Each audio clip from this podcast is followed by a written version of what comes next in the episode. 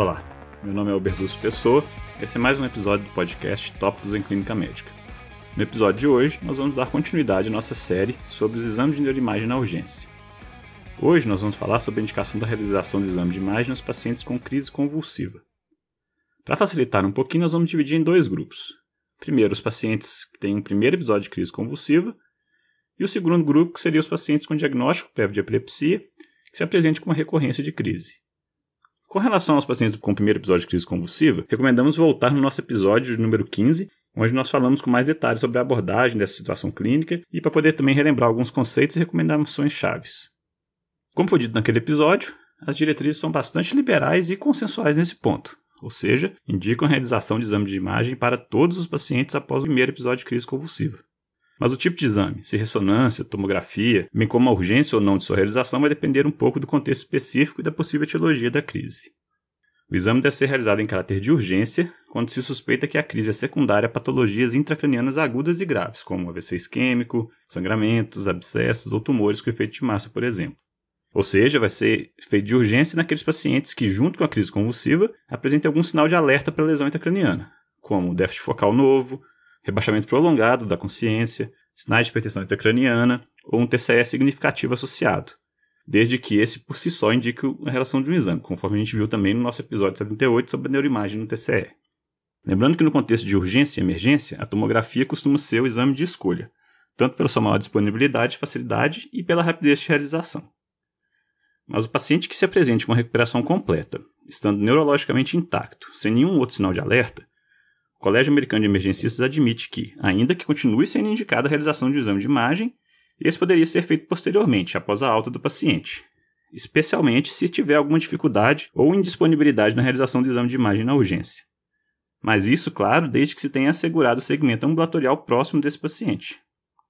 Essa estratégia pode ser interessante porque facilita que o paciente consiga, ao invés de uma tomografia, como em geral vai ocorrer no exame feito na urgência, fazer uma ressonância, que é mais facilmente realizada em caráter ambulatorial. Isso porque a ressonância é considerado exame de imagem de escolha, devido à sua maior sensibilidade em detectar lesões, por vezes até discretas, que são associadas com a epilepsia. Já na segunda situação, os pacientes com crise convulsiva, com história pregressa de epilepsia, a Sociedade Americana de Epilepsia, nas suas recomendações para o Choosing Wisely de 2018, é categórica em afirmar que não se deve realizar exame de imagem de rotina após uma crise convulsiva em pacientes com história pregressa de epilepsia bem estabelecida, sendo que aí a neuroimagem vai ser indicada, e na urgência inclusive, somente nos casos em que se suspeita de alguma lesão aguda intracraniana como a causadora da crise, ou seja, novamente naqueles pacientes com sinais de alerta, como déficit focais, alteração do sensório, TCE associado, etc. Lembrando que no paciente com história pregressa de epilepsia, é sempre importante tentar identificar o fator desencadeante da crise, como má adesão aos anticonvulsivantes, distúrbios hidroeletrolíticos, uso de substâncias ou de outras medicações que alterem o limiar convulsivo. Nesse paciente também é relevante a gente falar um pouquinho sobre a questão da cefaleia após a crise.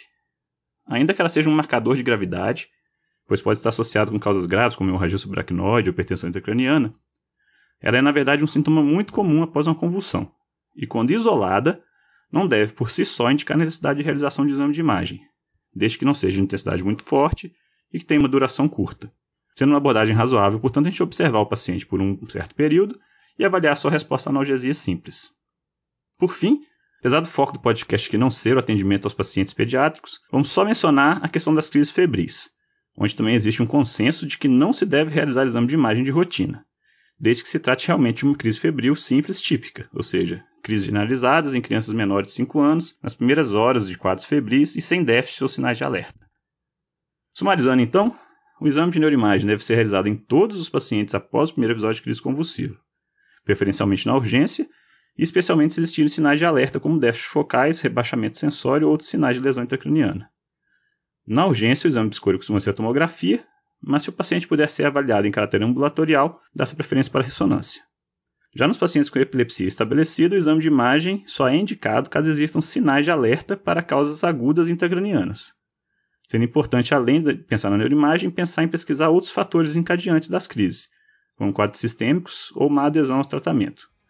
Por fim, nas crises febris, geralmente não se deve realizar os exames de neuroimagem de rotina. Obrigado, por hoje é só, até a próxima.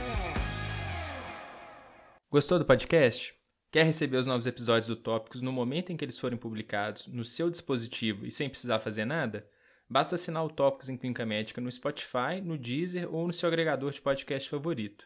Não deixe também de acompanhar nosso canal no Instagram, o arroba Podcast, onde nós vamos publicar as referências dos episódios, além de material complementar para ajudar no aprendizado. Lá também é o canal de comunicação com a nossa equipe para fazer comentários, críticas ou até para sugerir pauta para os próximos episódios. Até a próxima semana.